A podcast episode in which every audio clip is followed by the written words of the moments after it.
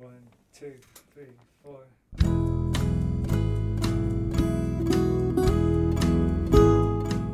Hello, you're listening to the Skylight Books podcast series. We are a general interest independent bookstore located in the Los Feliz neighborhood of Los Angeles, California. This year, because of the coronavirus pandemic, we've had to close our store and cancel in person events. But Skylight is your neighborhood bookstore, and we are finding ways to create community even while we're far apart. In the coming weeks, we'll be putting out lots of new audio content to help you discover new books, connect with authors, and check in with your favorite booksellers. To learn more about how you can help keep Skylight alive, please visit our website at skylightbooks.com or check out our social media accounts on Twitter and Instagram. You can subscribe to the podcast on Podbean, iTunes, and Spotify. Thank you for listening and enjoy.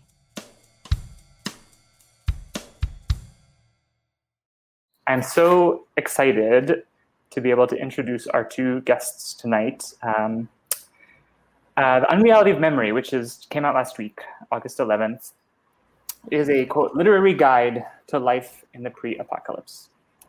These essays take the long view of centuries and the grand frame of global disaster and national collapse. They also take the short view of these months, weeks, days. They take up the magnifying glass and give us access to a kind of uncanny granularity. Um, we're so lucky to have Elisa Gabbert with us tonight. She is the author of the poetry collections L'Heure Bleue, The Self, Unstable, and The French Exit. Her debut collection of essays, The Word Pretty, was published in 2018. The Self Unstable was chosen by The New Yorker as one of the best books of 2013. Gabbert's work has appeared in The New Yorker, Boston Review, The Paris Review Daily, Pacific Standard, Guernica, the Awl Electric Literature, the Harvard Review, and many other venues. She lives in Denver.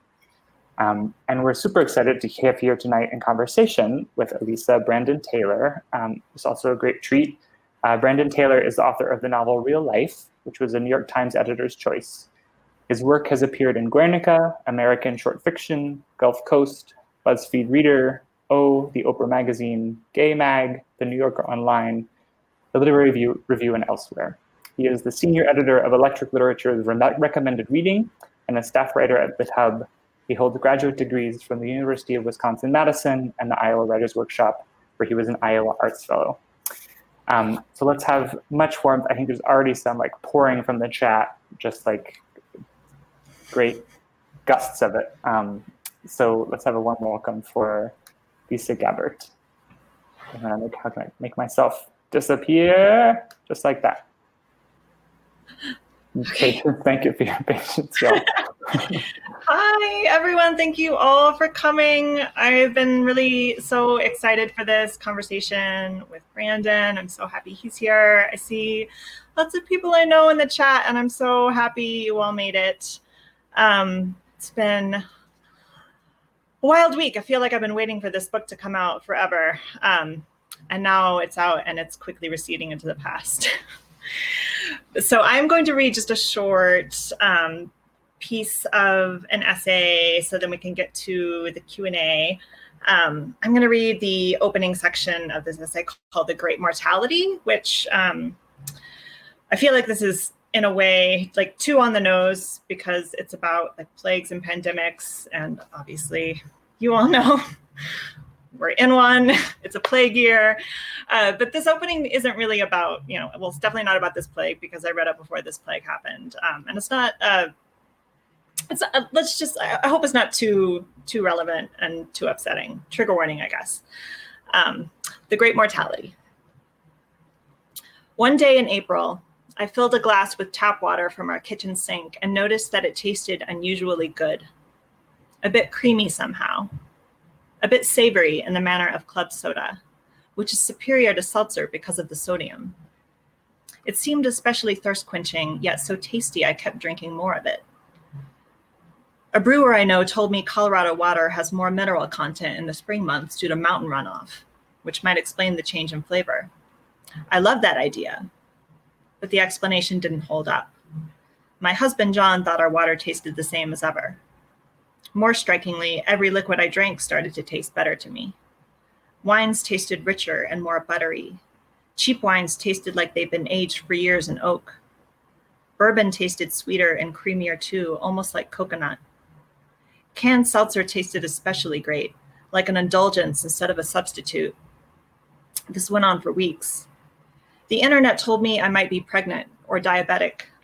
I was quite sure neither was true. Instead, I grew increasingly suspicious that I might have a brain tumor. I mentioned the symptom to my brother in a text. I think I have brain cancer. My palate suddenly changed. He responded right away. I had that. It was a virus. Everything tasted weird, and I couldn't handle spicy food at all. It lasted a few weeks.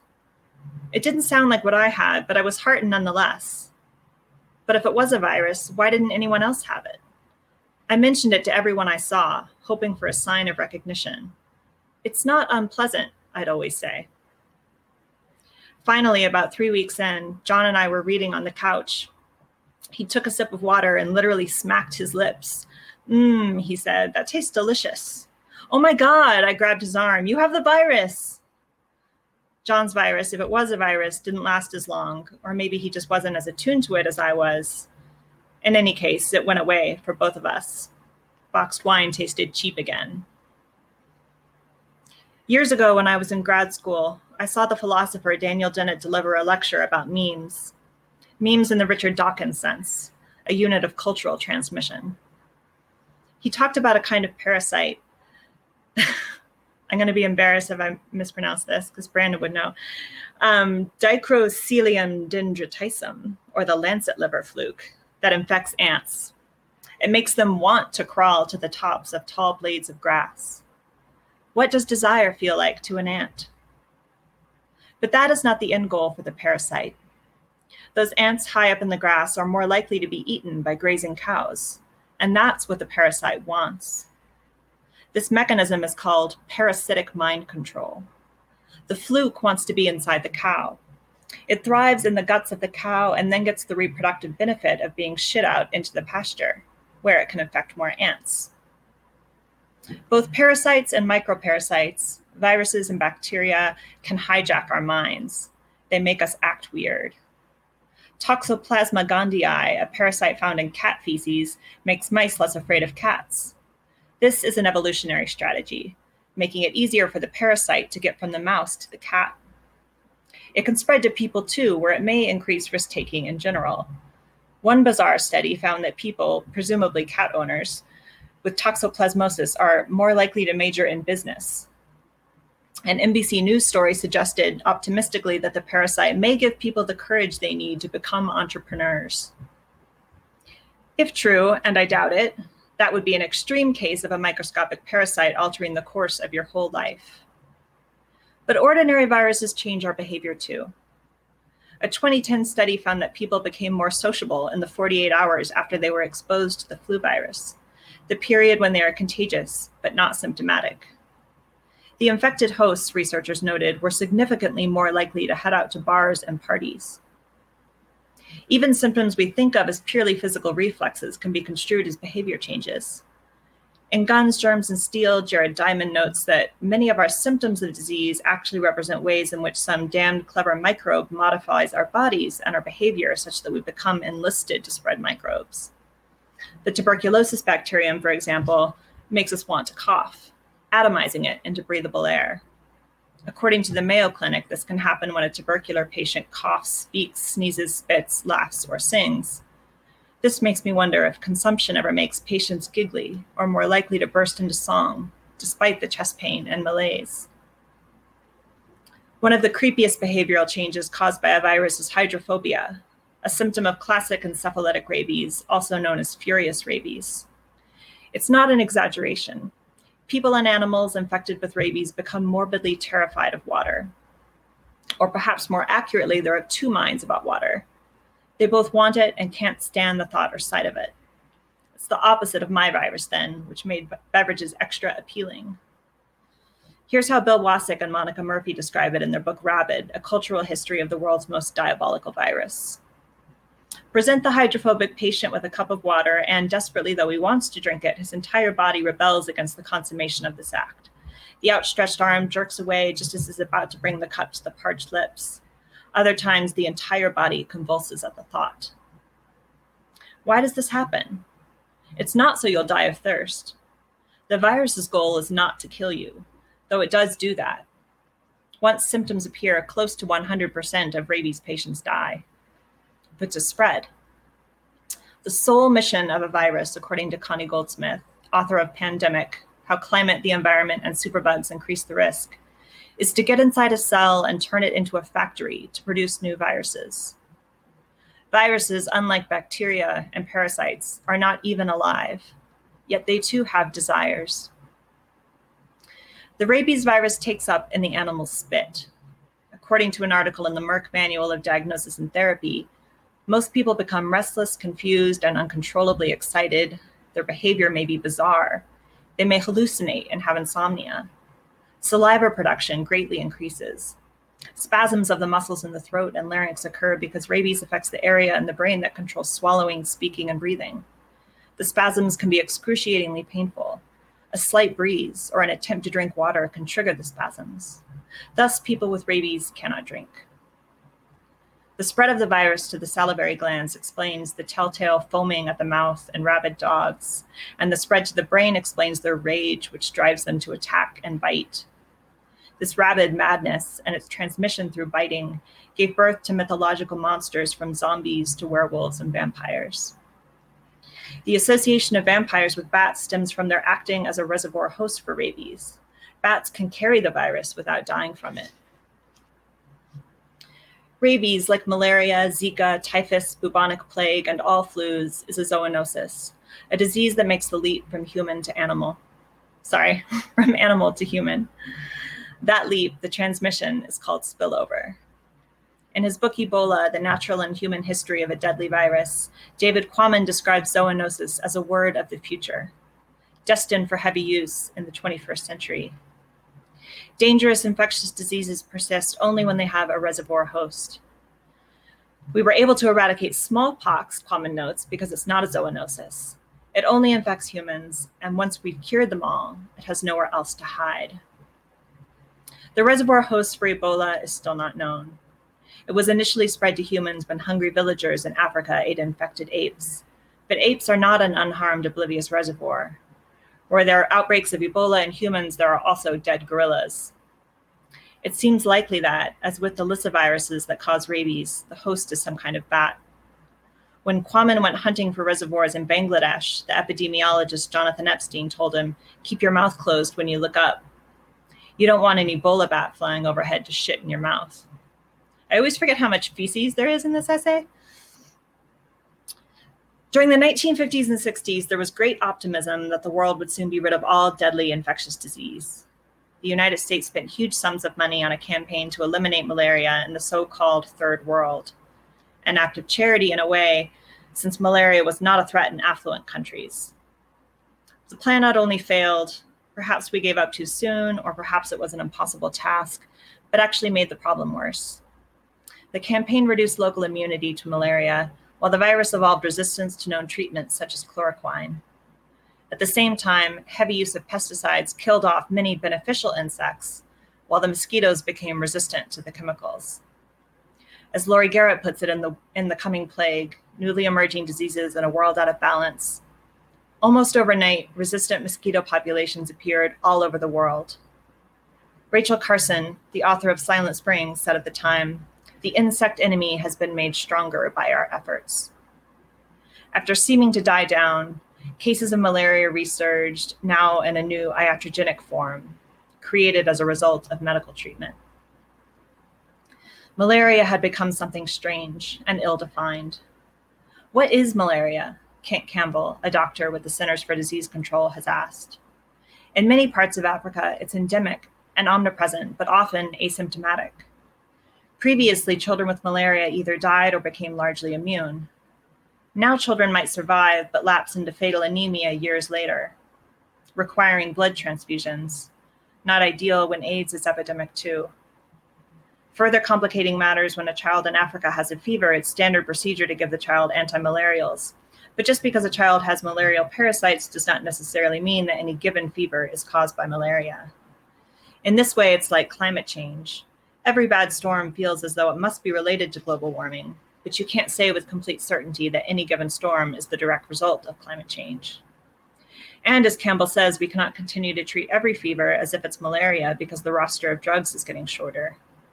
Yet, a malarial fever can lead to death, and malaria is still a top 10 cause of death in low income countries. To answer his own question about the nature of malaria, Campbell eventually concluded that malaria is a disease that responds to anti malarial drugs. He did not name a specific drug since the drugs have to change. It made me think of a conversation I had years ago with an ex boyfriend, a physics major, who told me that temperature is not as simple a concept as it seems. It is not synonymous with heat or energy, he said. Temperature essentially is what thermometers measure. I never really understood this, but I think about it often. Or maybe I should say, what I think about is the elegant way the construction reduces what we understand. Okay, I'll stop there.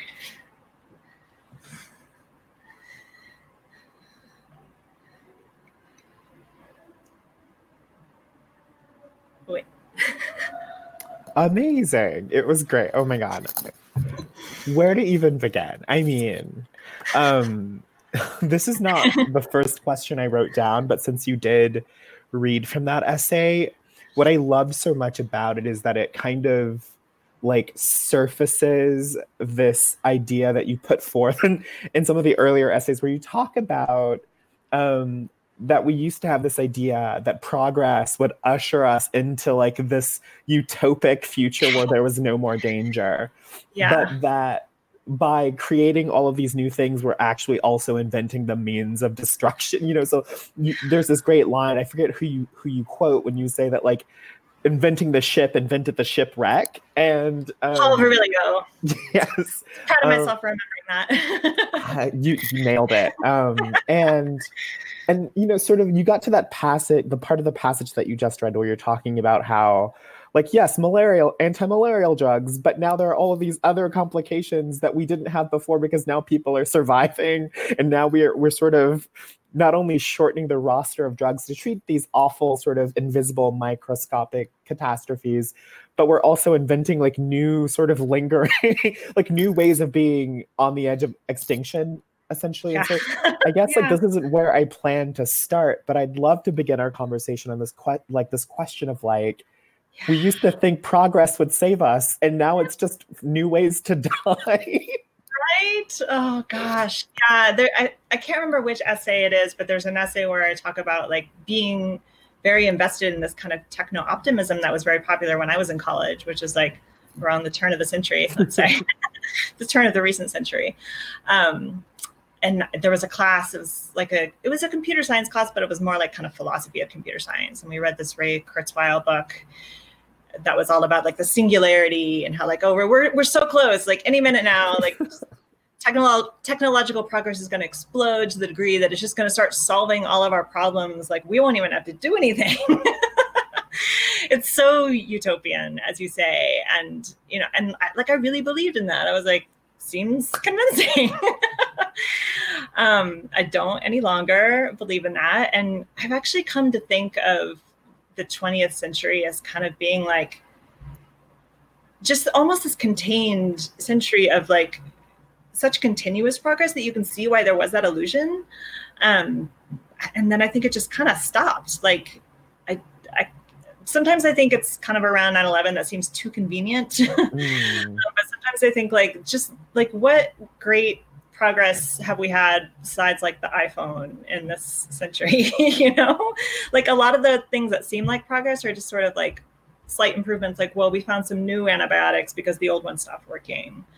Um, but yeah, it just kind of feels a little bit like we're treading on quicksand a lot of the time, and that the solutions are just as likely to destroy us as the problems we're trying to solve. It was kind of late in my research process that I found this book called um, Normal Accidents Mm.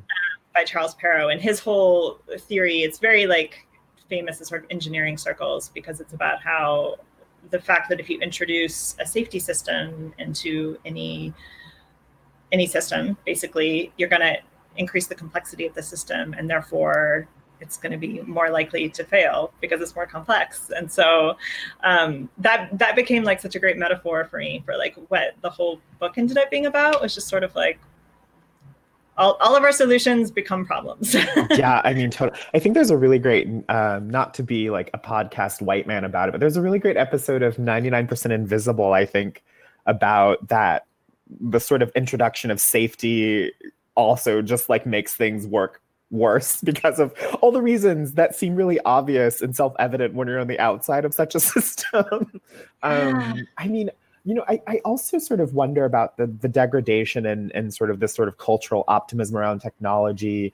I wonder if part of that is because like we've invented instruments that are now fine enough to deduce the ways that we're degrading like and you know like it feels like what True. the major the sort of major revelation of like the 21st century is like our ability to sort of like introspect and be like yeah we're not doing great like we we have we, you know like for the first time in like you know human history perhaps we have like these machines that are capable of storing like these huge tracts of history and not just like one history or one version of a history, but we're collating, you know, right. all the we're able to collate all of these various like historical phenomenon and sort of really look at them and line them up and be like, oh, we're actually not killing it the way that we we might have hoped. Um Yeah. Well, so uh, I mean, no shade on podcasts. I was listening to a podcast today. Basically, every day when I go on a walk, I listen to a podcast and it was the New York Times Book Review podcast, which I know you listen to too. But they were talking to somebody who wrote this book about hurricanes, mm. and um, Pamela Paul asked him, like, "Well, you know, our technology it must be really good now. Like, we can predict when hurricanes are going to happen. It's amazing." And he was like, "Well, sure, it's amazing, except that." Like who like who cares if we can predict that it's coming if our emergency response completely sucks? And like like all we do is just watch it come and then we let it destroy cities and um, people are just sort of like abandoned to their flooded homes. Yeah i mean just like, i mean like the great like we're so good at seeing and we just don't act which feels like yes. a really it sounds like one of the more like pessimistic philip k. Dick stories except we live in it. Um, but I guess to sort of back up a little bit to like the the first question I had. So like in my thinking about this book, I I needed to create like a false dichotomy to get my head around it. And so what I've done is I've sort of written questions that deal in like matter or like the subject material of the book and questions that deal in the form and sort of the more techniquey things. Um, just That's know that favorite just know that I know that that is like a false dichotomy and like you can't divorce the two. But for my own like yeah. Jeopardy brain, um, I love um, that. And and so my first question is about this idea of the grammar of disaster and the grammar of catastrophe. So as I was reading the book, I kept writing in the margins, um, disaster is a retrospective object, because often when you were sort of recounting the disasters. It was like in the past tense and everything you know like comprehension was you know at work or whatever. And so but then i had this realization that like oh perhaps disaster itself isn't retrospective. Perhaps what is causing this feeling of retrospection is the act of comprehension and like the act of writing an essay in some ways like the act of writing seems like it can never be con- truly contemporary to the disaster it's trying to encompass. Um, and I think about those really those really amazing and also cringy excerpts that you included from the New Yorker writers like post 9-11 like they're sort of and even like two day maybe like not that long after 9-11 they were already sort of talking in this like nostalgic like telescopic um like aestheticizing it right? In this yes, weird totally. way um and so my my question is um what do you make of like one do you think that an essay or like a piece of writing can ever be like truly contemporary to like the instant of a disaster? And two if not like what do you make of the tension between disaster and the form of like the written word like trying to get the written word around the essay? And like how do you do you find that to yeah. be like a productive tension? Yeah I, I mean i i will say like i'm I, I just feel a lot of like discomfort and uncertainty with processing things that are happening right now and that's why like I don't consider myself a journalist. I've you know I've tried to do sort of pseudo journalist journalistic work where I can, but um, it's so not my strong suit. And like I Hmm. don't even like talking to people. I mean, I like talking to people. I like talking to you, but I don't like talking to like a source because I just I don't have the training to like be Mhm. objective, and I end up feeling like I'm manipulating them, or I'll I'll start to I'll feel guilty. Like I feel like, well, if I disagree with them, I'm going to feel bad about this. Um, so like all of that I try to avoid, and I would much prefer to like process material from like books and um, newspapers from the time, or you know, uh, scholarly medical journals. Even I, I love stuff like that because it's so like artless. so I'm like, I, I can do all the artistic part.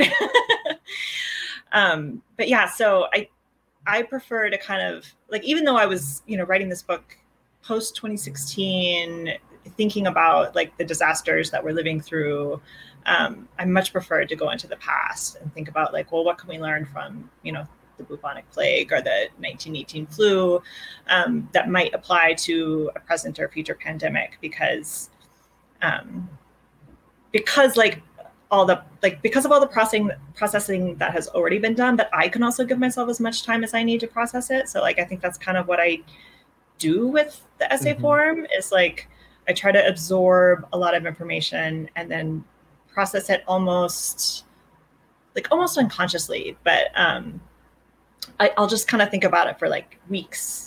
And then like finally i'll find oh i'm starting to sort of write sentences in my head and that's when i know i'm ready to write it. But i I'll I'll say that I'm like working on an essay for a really long time when I'm not actually like typing like typing the draft. You know, I'm just thinking about it and thinking about it and trying to figure out what I want to say. And um, like it never starts with an argument. It's more just like, oh, I want to think about this topic or this subject. Um, and then if I end up making an ar- an argument, it just kind of comes out at the very end. so yeah, I think th- the benefit, the reason that it feels timely to this moment is because like all disasters have so much overlap and so much similarity and we make the same idiotic mistakes over and over and over again so we can learn from the mistakes we made Mm. in the challenger disaster and that can help us get through today probably more so than thinking about the mistakes that we're making right now Yeah, I mean, even in that really, I think, excellent first essay, it just it struck me that you know there's that moment where you talk about how you were sort of just like moving through the routines of your life as like 9-11 was happening. And like your sort of recounting of your own self was like this very sort of stunted affectless i couldn't process it moment and mm-hmm. that was sort of laid side by side with like this really i thought like really gorgeous like processing of it. And you weren't just like processing the event you were processing your inability to process the event. And it just like the way that those two things like rub against each other you know the way that we in a moment when we experience or witness something horrible like we just can't process it. And it's only in retrospect that we can see that we weren't processing it. But if you were to sort of be on the ground day one like with this sort of pandemic with the moment that's sort of en- encircling all of us like i'm not like actively going through like i'm not processing the you know the covid. But like when i'm like two years from now if there is a two years from now perhaps i might look back and be like whoa I was really not processing a lot of thing, you know. So there's something that's almost embedded in the grammar of the way that we talk about disasters and catastrophes that feels like not only like you said, like not only like retrospective, but like aestheticized. Like we can't just talk Yeah. about the past. We have to talk about what we mean when we talk about the, the, the sort of the, the what we talk about when we talk about disaster. Um, You made me think of your great essay that you wrote recently, kind of processing the beginning of the pandemic and all the anxiety and the panic, um, and how it like. I remember you said it just sort of came out in this big like, "Oh God, I have an idea for an essay. I'm still typing. I'm still typing. I'm still typing." It does like it's like it's almost like it happens all at once. That like under that understanding. Yeah, it's like it's not even like you started like you said, it's not an argument. It's like a set of feelings that cohere around a vague idea of an idea. Like it's not even an idea, it's like an abstraction of an idea. Um Yes. Yes. my my sort of follow-up question can slash conjoined twin to this question has to do with like visual media and there's a way that like in the way that an essay cannot be truly contemporary to the instant of the disaster because it has to do all the sort of comprehension processing that we just talked about. But there's a way that like an image can be somehow like an image kind of like captures and freezes everything. But in, in another way like the image doesn't have the context that an essay can do. And so i was really interested in the way that you used image. Both like you know some ekphrasis is happening on the page i will say but also like actual literal visual images embedded in the text. Yeah. and so i guess like i'd love to hear what your thoughts about like that impulse to include pictures in the book and why and what you think they're bringing in a way that how do you think they sort of complicate and enrich the text Yeah. So um yeah, I want to be, you know, I want to be careful not to use like ableist language, but um I do think like culturally since most people are sighted, there is like a phenomenon where things that we can see, things that we can photograph and record and reproduce and put on the news, put on TV, make movies out of, you know, disaster movies based on real disasters. Um, there's something about that process that kind of codifies memory and um, makes it feel like more real than real. Mm. I was doing a little kind of podcast conversation. We're so, we're so we're such podcast people.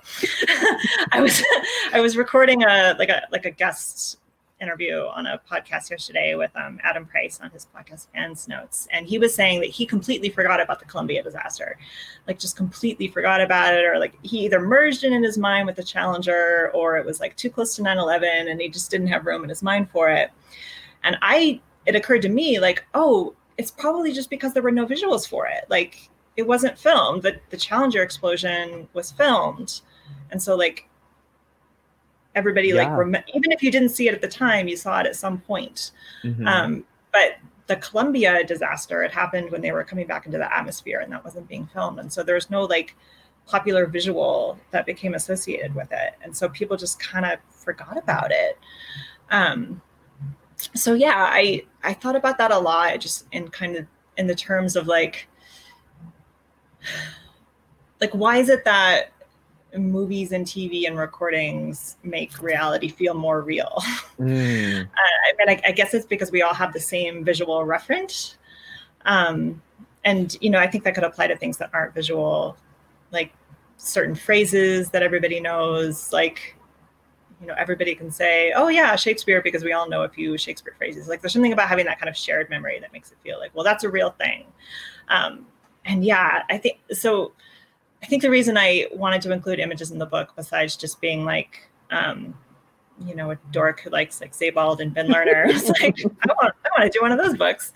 Um, they were sort of like images that I found really haunting, like almost Mhm. to the point of like, yeah, al- almost to the point of like offensively haunting.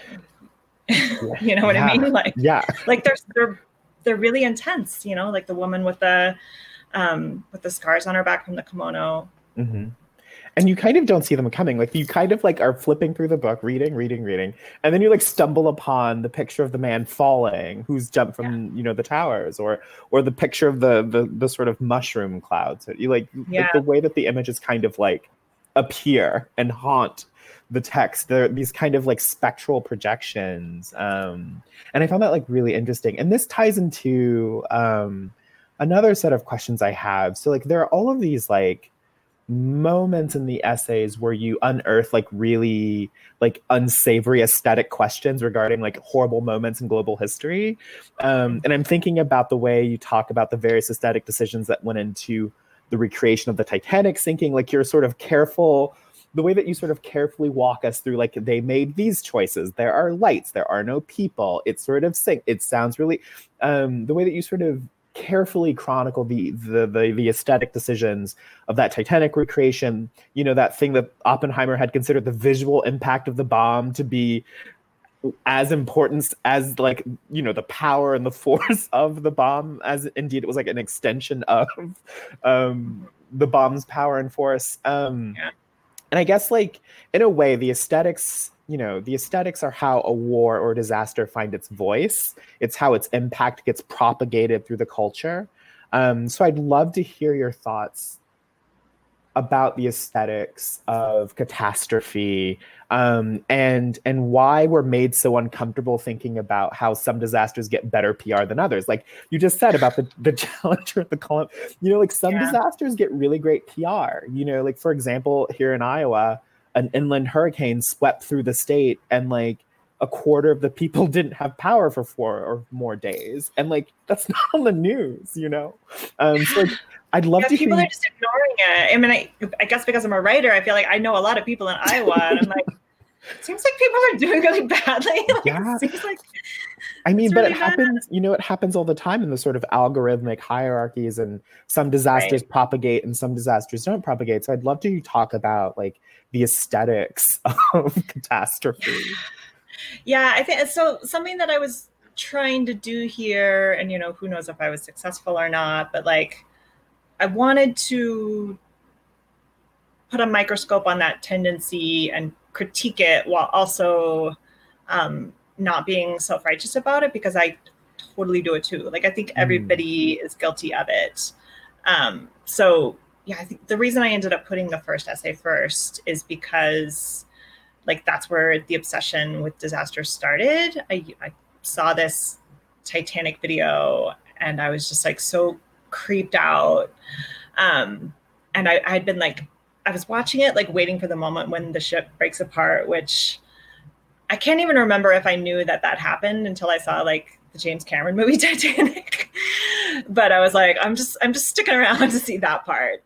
And it was at like the very, very end of the video. Um, and then I was just like, oh my gosh, this is so weird. This is fascinating. I want to learn more about Titanic. And I, re- I remember doing this before with 9 11, how you can really go into these like rabbit holes because they're fan sites. Like I swear mm. that's like the, that's the best term for them. It's like people are like, I'm a fan of 9/11. like I, I have a website where I just you know document my obsession with this disaster, and there's diagrams and computer yeah. animation showing like how the beams melted and like exactly where the impact hit. Um, and so yeah, you can just you can really get into it, and it, it ends up feeling like sort of like a video game of reality. Um, so yeah, basically, I wanted to kind of like dissect my own tendency tendency to do that while also, you know, I do want to be clear that I think it's it's bad. Like I think there are certain human tendencies that are like completely natural, almost like involuntary and uncontrollable, and yet like we should think about them and try to I don't know, not if not stop them, at least be aware of them and um, the kinds of things that they make us do. Um, but yeah, I don't. I mean, you know, one of my one of the problems with this book is that like I don't have an answer. Like I don't have a solution to that. I don't really know how to fix it other than just kind of thinking about it and being aware of it and commenting on it.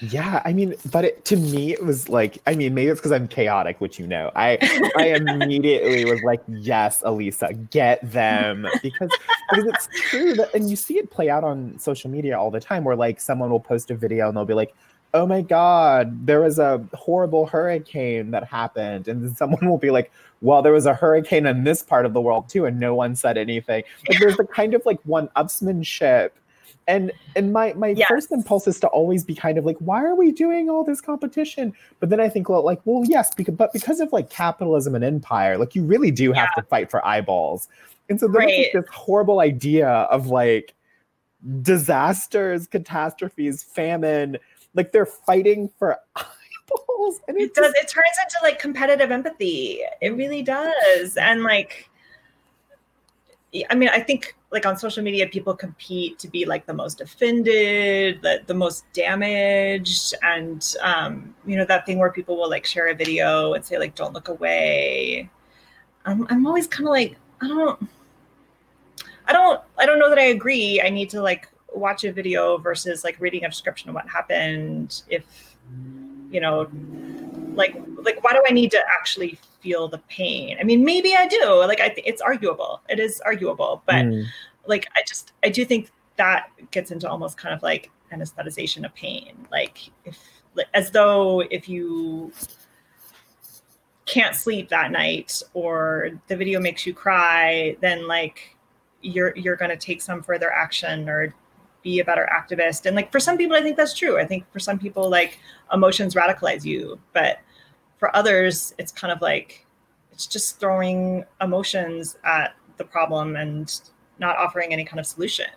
Yeah, I mean, it, it really does feel like, and and you know, this book helped me sort of get my own thinking around this like more solid and crystallized but it really feels like we're subjecting the sort of vicissitudes of the global calamity to like the algorithmic sorting of the marketplace and that yes. feels like a really really bad yeah it's so uncomfortable. It's so yeah. uncomfortable. And I, I mean like yeah it's it is it is weird and it often feels like random to me like what ends up getting the kind of bulk of the attention. And there's actually there's sort of a whole section about that at the end of the book. Like like how, how do these algorithms work? Like why do we all decide like this is what we all need to pay attention to right now and not this other thing?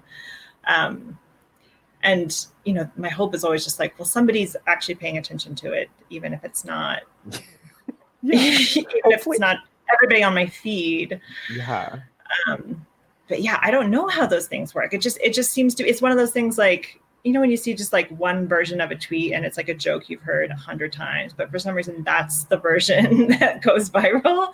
Like for like it's totally random. I think sometimes the catastrophes that get attention it feels like that it's just some kind of random trip like oh you hit the you hit the viral jackpot yeah, and it really does feel like because we're embedded in this sort of Abrahamic, like very Protestant context in America that like we we presume like we we put a lot of import into the happenstance virality. It's like, oh yes, you were anointed, yeah. you were chosen, you were plucked by the the claw machine of fate up into notoriety.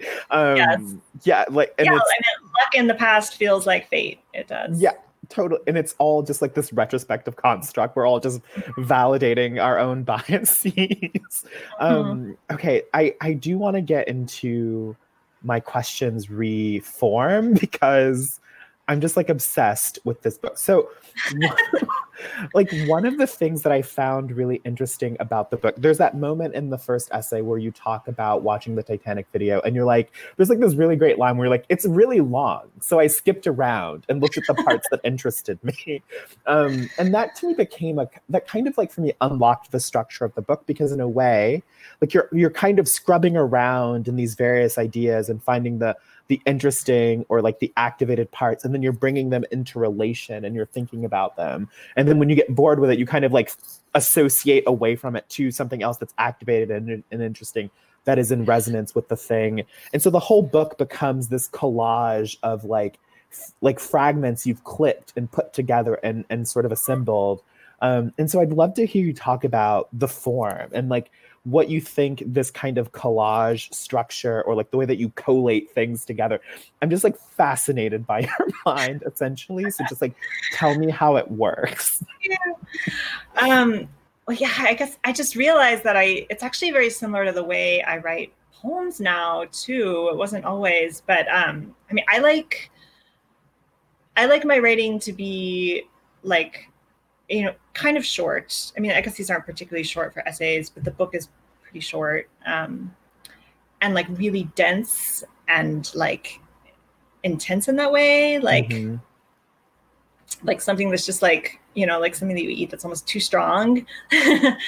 um, like I like every sentence to feel important, every paragraph to feel important. Um, and you know, that's of course just like by my own standards, like feels that way to me. I don't I don't know how other people read it, but um so the yeah, the way that I do that tends to be like only focusing on the things I find interesting and leaving as much out as possible.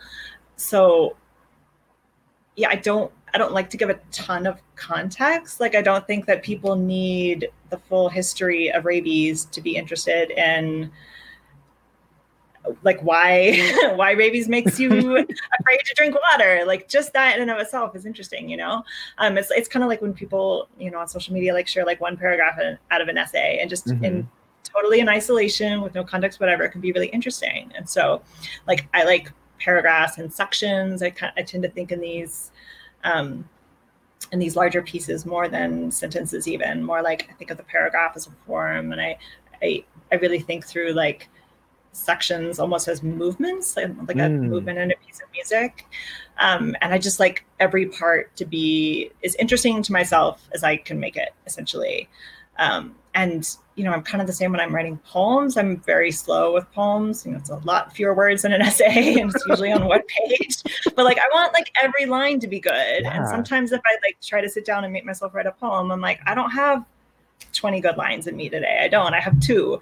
So Mm. I'm gonna write those, and like I'll have to come back to this when I have another interesting thought. and it like takes time, like processing time and lived experience to like come up with interesting thoughts. And so there is a very there's a collector's mindset there. Um, I remember reading something very similar, and I was reading this selected Rilke recently, and you know he wrote a novel.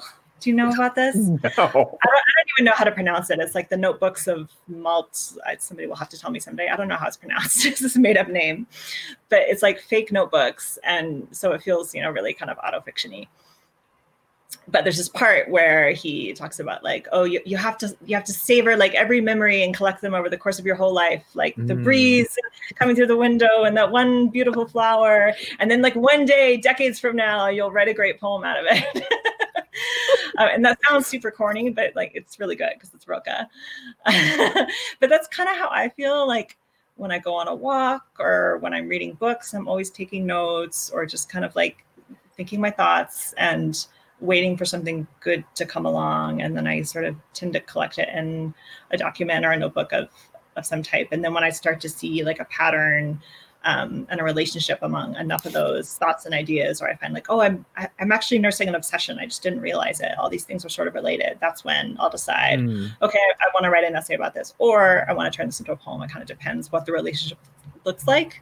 But um, yeah, it's very like it's like curating my own mind.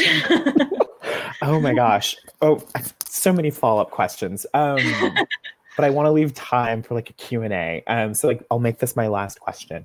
Um, so on the on the matter so fast. I know. So on the matter of um, internet rabbit holes, Mhm. uh, you talked a little bit about how you can it's possible to sort of end up down these tubes and like the the essays do kind of brim with a kind of feral curiosity and just like a sort of like endless hunger for more facts and and like that that the um the message board for people who fear large objects like you know you end up in some really incredibly interesting places so like Yeah. that's a question i have and i want to sort of do a mashup when i when i combine it with this other question i have which is that these essays weren't written at the same time um, but they do seem to iterate over a set of images or a set of ideas and so i wonder about because you do have this tendency to sort of like ping from one obsession or one rabbit hole to another and you've mentioned your sort of collector's mindset like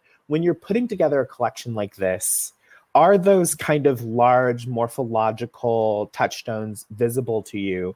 And do you curate the collection toward that? Or is that something that just like emerges when you feel like you've hit a critical mass of material that that seems to talk to you know seems to talk to each other? Like so like did these resonances come in your revision process or were they already the kind of landmarks by which you shaped the book Yeah.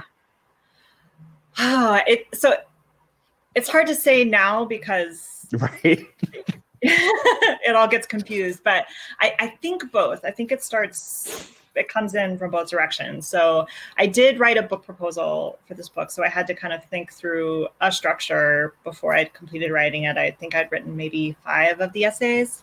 Mhm. Um, and then I kind of tried to build a book around that. And the finished book ended up being pretty different. Like that was two sections, and I ended up doing three sections and left some stuff out and added some new stuff in, combined a couple of essays into one, stuff like that.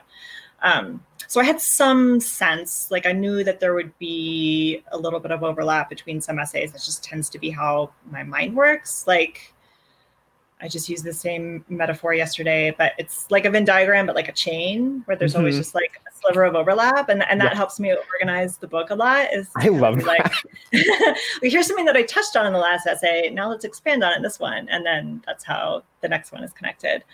Um, so yeah, and then so, but also when I'm working, like you those same obsessions just keep they just kept coming back to me. Um, that's just if like there's a line that resonates to me, like there were parts of that um, Alexievich book, Voices of wait, Chernobyl Prayer, Voices from Chernobyl. I know the mm. translation is different. I I had like a UK version. Um, Chernobyl Prayer is what my version was called. But there were certain quotes in there that were just like so apt to me um, when thinking through like how do people process disaster, um, how quickly do things start to feel normal, you know, people like can get used to anything, no matter how insane it is. That I kept thinking of it. And I, I, think that there I ended up feeling like okay I, I referenced that one that one Chernobyl thing like too many times now. Like I think my editor was also like is this on purpose? And I was like yes but you're right it's bad. So like I had to kind of dial it back a little bit in my final edits. Um, but some of it is just that like I'm like I love this quote and like it feels relevant to everything I think about all the time.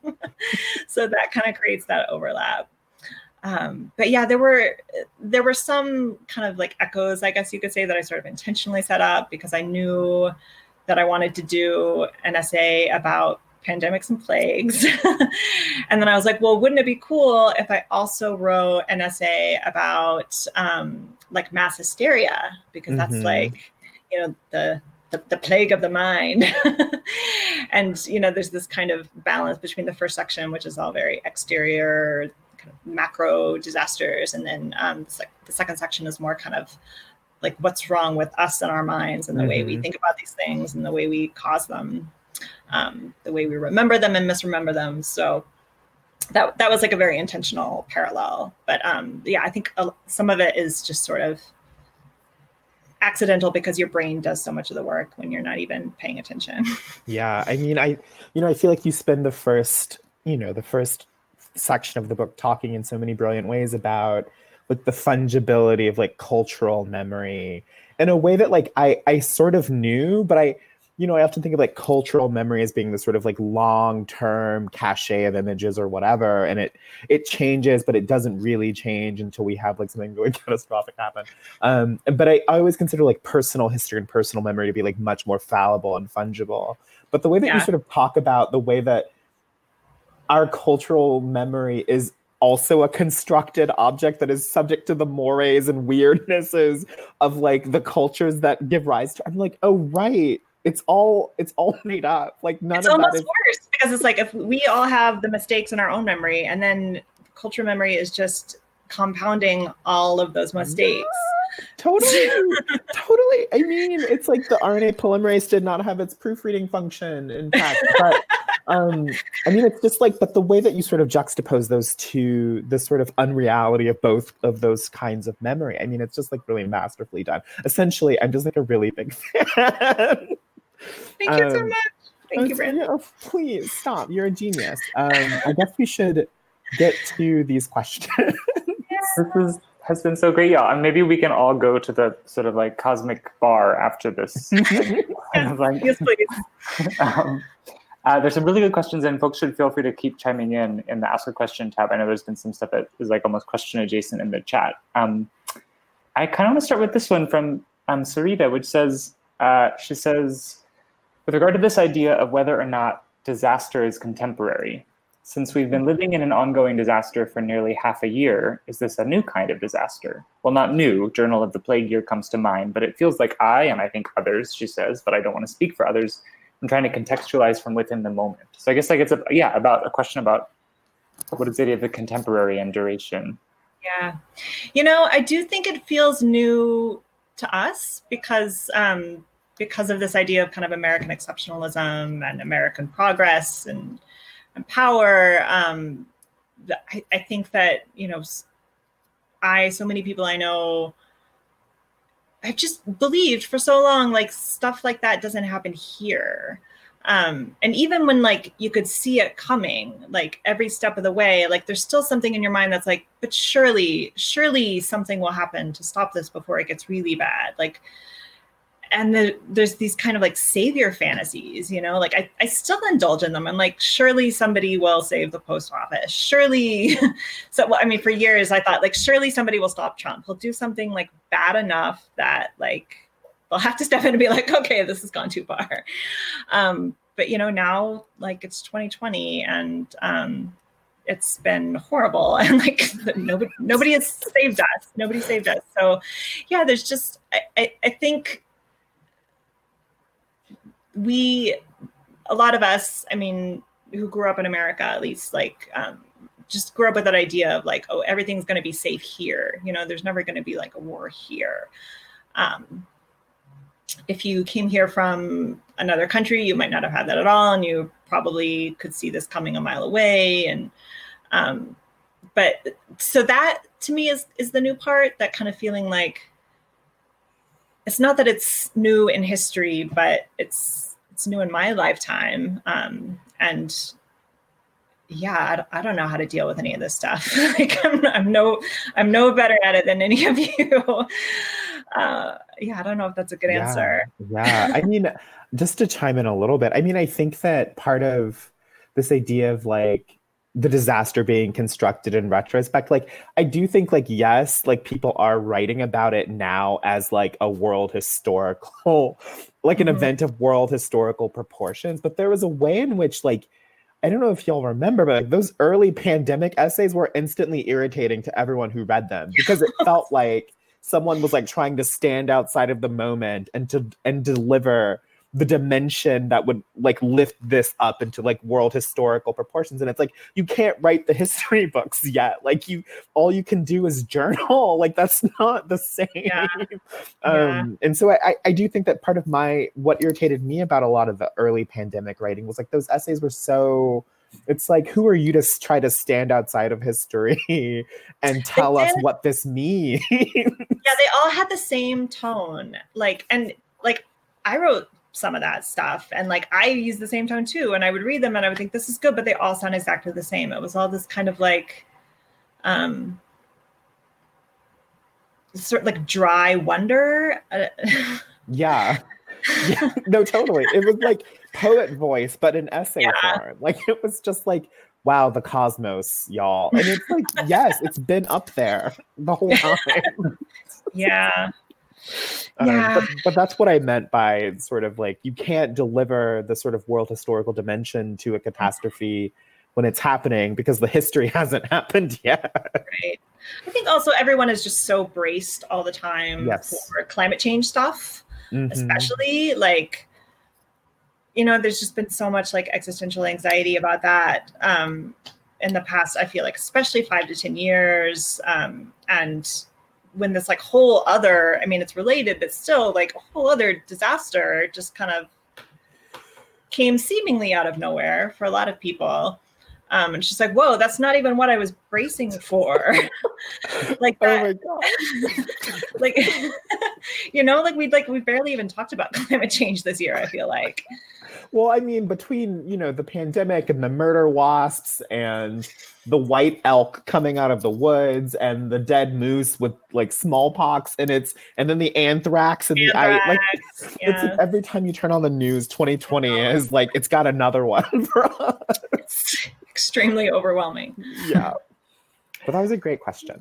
Yeah, I, there are a lot of good questions in here. Um, I want to turn. There's some ones that I'm actually I'm saving for the end that you can vote up questions. So if you want to have a say, feel free to vote up. And some that I'm saving for for the uh, last question. But um, here's a question from Colin who wants to know, what do you make? And I just think this is feels like it flows out of what you're just saying about climate change and the sort of like current phase of disaster we're in. What do you make of the recent turn towards cozy, quote unquote, disasters in art? Like melancholy is focused on the isolated main character. It comes at night's rural setting. Do you think it has to do with a desire to not exploit disaster imagery, or does this show an overwhelming fear of it on the part of the artist? Oh wow. Mm. I don't know too much about this, but I instantly want to like Google this, like right after this event. Cozy? Ooh. Um, I mean, I will say I feel like there were points earlier on in the pandemic, and I think when we were kind of on true lockdown, when I felt like everybody in the country was really on the same page, where where there was this kind of feeling of like cozy solidarity and like in in Denver it snows a lot in the spring, so even when it like there's warm days, then there will be like a snowstorm and it'll get down to like 30 degrees in, you know, April or even early May sometimes. And like during those times, I was like, oh, this is kind of nice because if I have to be stuck inside, like at least it's cozy in here and I can just read my novel and like try not to think too much about global meltdown. and then like I mean, the good thing about it getting warmer and things like opening up a little bit is like I started to like see some friends, and that's good for the psyche and go on walks more and stuff like that. But um, I, I did kind of miss that like coziness where i mean i think that's just regression probably. I, don't, I don't know if when you were a kid you ever fantasized about like living in like a really small house but i did like i I, I wanted like a tiny round house with like a fireplace and like a chair and like a fridge like all in um all in reach and and I liked really small. I mean, I think kids in general like really small spaces, but like I liked. I had an armchair in my room, and instead of sitting in the chair to read, I would go behind it because it was like in a corner, and the and the back slope, so it was like a little kind of tent space oh. back there. Yeah, like a little kind of conical.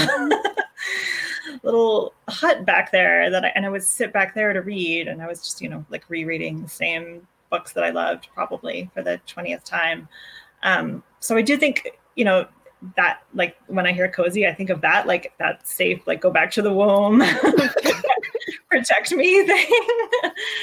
um, like I'm not out in the open where the asteroid's gonna hit me. Yeah, yeah. but like, I, said, I want to immediately look this up because I don't really know a lot about this. Yeah, I mean, same. I used to fantasize about living in a cottage. I I grew up on a farm, and so was, I was never far from cottage in reality. In retrospect, um, I mean, I do think that there is this kind of like cozy slash cottage core creep in all yeah. genres of art somehow. Right. And cozy and mysteries I know about. Yes. Like the British I, cozy murders or whatever. Cozy, I mean, there is something really unsettling about the sort of proximity between com- like cozy comforts and and calamities. But I do think that there is something. I don't know if it. I don't know if it was like is a fear of like facing the full horrific brunt of like disasters. Mm-hmm. Um, but I do think that there is something to that idea of like making it palatable to mass audiences for mass media. So you're gonna put Emily Blunt in like a really large cowl neck cardigan while she hides in the woods from the aliens that are coming to eat her and her family, right? Like everyone's yeah. always dressed kind of like shabby chic and these kinds of especially in like melancholia which is all about the aesthetics it's not even about the disaster. Like the, the disaster oh, yeah. is subordinate to like the aesthetic experience of beauty and such and such things. Yeah i don't know. That's those are my thoughts about cozy. Who doesn't want a cardigan and a cottage? I love that. Um, so let's here uh, i think that these are like a good two questions to end on one looking forward and one looking back. Um, uh, speaking about what you were saying, Brandon, about um, constructing disaster in retrospect or standing outside of history, not to imply that there's a disaster issue here. Um, Adelina wants to know, or no, um, Monica wants to know, can, no, what's the, the question I want to ask is Marilyn's question. How would you qualify the continuum, Elisa, or the common ground of all your books? Sorry, I blinked out for a second. Oh. um, the continuum of all my books? Yeah, like what do they have in common? Hmm. Looking back. Oh, um, yeah. I, well, I think I have, yeah, certain obsessions that are absolutely present in all of them. Memory is a good, but even more just like the sort of construction of the self, like which tends to be based in memory, of course, because like what else do we have besides memory? Like even the present is just swiftly becoming memory. Um, so yeah all of my poetry is is very like obsessively about that. Um just actually let me let me just two things.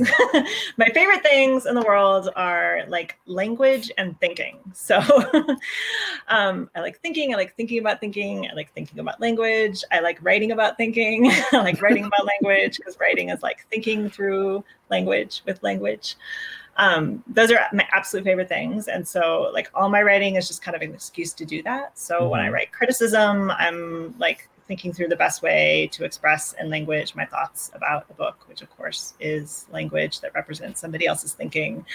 Um, and I guess you could say that everything is this, but it's like to the degree that, like, if I'm going to play a game like i want to play scrabble or do a crossword like i'm not interested in puzzles even remotely they're not verbal enough too visual. I don't really like Instagram because it's so visual. I prefer Twitter because it's verbal. uh, so like I think you you'll find that kind of obsession with language and thinking in all my books, 100%. Yeah, I agree with that totally. Well said. All right, last question.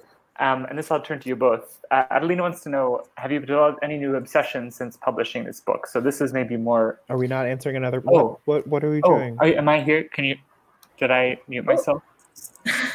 Am I here? I can hear I can hear you. Yeah. Oh yeah. Oh, I am I supposed to answer that question? no. no. I think that's all. I'm just I last thought one. I'm going to turn to Elisa both of you. question. But I certainly can answer it. I mean, I don't know. the content, the continuum of my books is just like gays being sad in the Midwest so far. I think we have to make a bookstore section. for That's that. yeah, that's the sum of it. Grad school is a miserable experience. Don't ever do it. Um, parts one and two. Yeah. Um, yeah. I I do have a new obsession since this Okay. book. Um, well, and not since this came out because it came out um, yeah last week, but since like I've stopped working on it because it was definitely 100% done in April, um, and it's been the, the pandemic obviously the whole time. I've become really obsessed with reading writers on like despair and depression. Um, yeah, so earlier this year I read uh, Yiyun Li's book, um, "Dear Friend from My Life," I write to in my life. Have you read that, Brandon? It's so I have. It's a it's she's a genius. so good. And so she like she wrote it when she was going through a period of like very um, like just like suicidal depression. Um, and it's but it's really all about kind of the books, especially that she turns to in times of despair, and like her favorite books to reread, and reading especially writers' letters and journals, and that kind of personal collection connection she feels to that material. Um, and I love that. And I I spent a lot of this summer reading this gigantic biography of Sylvia Plath that that I just wrote about. Um, and obviously, you know, Sylvia Plath struggled with depression her whole life. Yeah. Um, yeah, so I, I feel like that's something I want to write about at some point. I don't know because I I like probably a lot of you have been feeling despair for much of this year. And so yeah, like using writing and books as a way to kind of get me through despair, like you know, just kind of telling myself as long as I have books, like it's still worth being alive. That's such a beautiful thought. That's so beautiful. I cannot wait to read that. Drop the link when it's ready. Elisa on sad things. Oh, I will.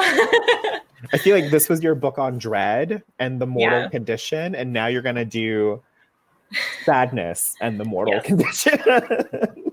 Yes, I have to. It's the natural progression. Absolutely. I mean, I mean, Cameron has thoughts about that, I'm sure. Something to look forward to.